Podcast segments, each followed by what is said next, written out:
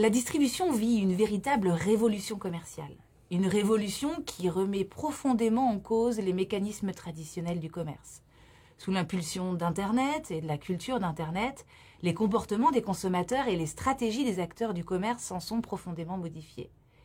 L'objectif de cet ouvrage est de mieux comprendre la distribution et le commerce au regard des enjeux actuels. L'ouvrage porte sur la distribution au sens large. Elle inclut les différents formats de distribution, les anciens, comme les grands magasins ou les rues commerçantes, mais aussi les nouveaux, comme les magasins éphémères ou les plateformes digitales. Dans une dynamique pédagogique, l'ouvrage Distribution 4.0 apporte des éclairages théoriques, des grilles de lecture sur les fondements de la distribution, les stratégies des distributeurs et les comportements des acheteurs. Dans une approche pluridisciplinaire, il intègre aussi une analyse prospective de ces nouvelles réalités. C'est le sens du mot distribution 4.0. Il reflète l'imbrication des canaux physiques et digitaux par le digital, les objets connectés, l'intelligence artificielle, le social commerce, mais aussi par le commerce collaboratif ou le commerce mobiquitaire.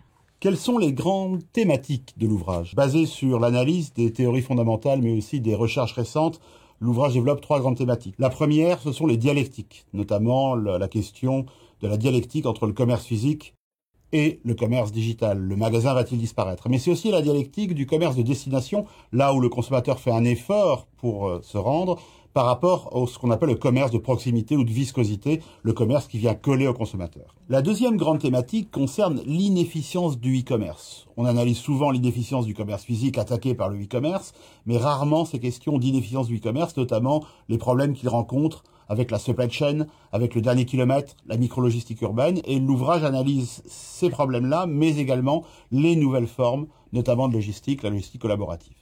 Cet ouvrage est également l'occasion de s'intéresser à l'expérience euh, d'achat, aussi bien dans les points de vente physiques que dans les points de vente euh, virtuels.